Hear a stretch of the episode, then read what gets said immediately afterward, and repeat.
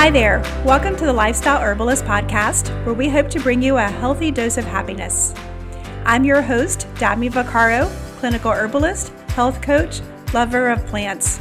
Today's a special little episode uh, where I'm just going to be talking about one specific herb, and that herb is St. John's wort or Hypericum perforatum. Now, if you listened to our last episode, we talked a lot about seasonal affective disorder, and St. John's wort is one of those herbs that we did highlight. And I wanted to go a little bit more in depth about this particular herb. Now, here in Virginia, it grows wild. Um, it grows, it really loves like fields and along fence rows where it kind of gets uh, undisturbed. But um, what is really special about this plant is that these beautiful yellow flowers start to emerge about uh, late, mid late summer. And what is used actually for the medicine is the the top parts of this of this herb. So a little bit of leaf, but mostly it's the flowers. So why St. John's wort? Well, this herb became popular um, a few decades ago, and it was kind of pigeonholed as the mental health herb or the depression herb, if you will. Um, it has been researched quite a bit, and there is suggestions. Uh, research does suggest that is helpful for mild to moderate depression, and in some cases, um, those with anxiety, um, along with other herbs, it can really help uh, a person feel better. So it is a nervine, which means it really works well with the nervous system. It helps to regulate the solar plexus, which are the nerves that regulate digestion. St. John's wort is helpful for people who suffer with insomnia. Maybe they're just a fearful person. Um, maybe there's nerve pain or nerve damage. And what it does is it, it helps to stimulate the nerves to regenerate and repair and it actually is a great wound healer. And we'll talk a little bit more about that here in just a few minutes. St. John's wort also combines well with other herbs and is mixed with hops, valerian for insomnia. It can be mixed with lavender and lemon balm for depression. It can be mixed with chamomile for children going through an emotional upheaval.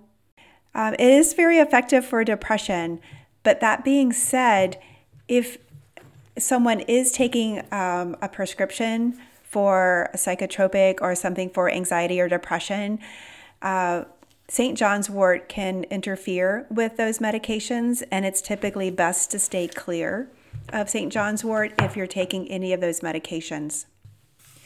The other thing to note is that the fresh plant is phototoxic. Um, it does contain a chemical that changes into a toxin in the body after exposure to sunlight. It does not appear to be a problem when taking St. John's wort um, internally, but avoid taking the SSRI antidepressants. Now let's move into what I love using it for, which is wound healing. St. John's wort is a wonderful wound healer, and that's my favorite place to use St. John's wort. So, Hypericum perforatum, that is the Latin name. So, think about a perforation. That means puncture, something very deep.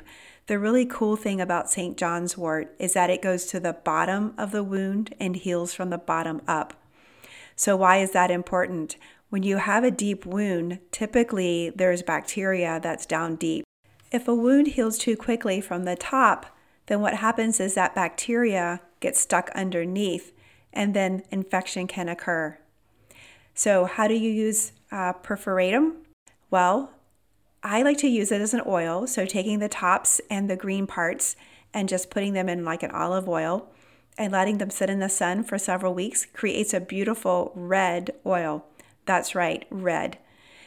Uh, it almost well the plant sort of bleeds and you'll notice it when you cut it to to either dry it or to use an oil or a tincture your cutting board will turn red your knife edge will turn red and the plant actually bleeds a bit so, another way to use Hypericum perforatum as a wound healer is to create a salve.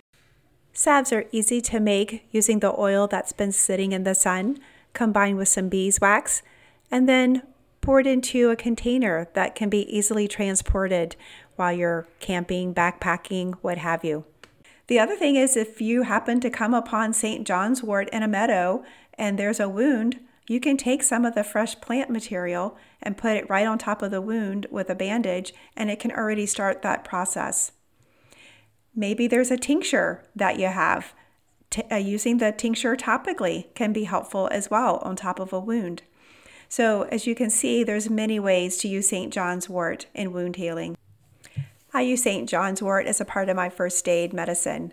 I have St. John's wort combined with calendula, plantain to help with uh, wounds. Uh, could be cuts, scrapes, bug bites, any of the above. Anything that has to, to do with the skin, St. John's wort is a wonderful vulnerary herb.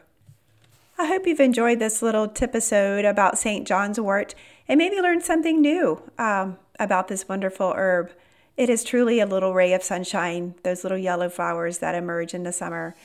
So, if you are enjoying the content or have learned something new, please leave me a comment. Let me know what you're getting out of this information and what you'd like to hear in the future. I hope you all have a great day and a great weekend. Talk to you soon. Bye.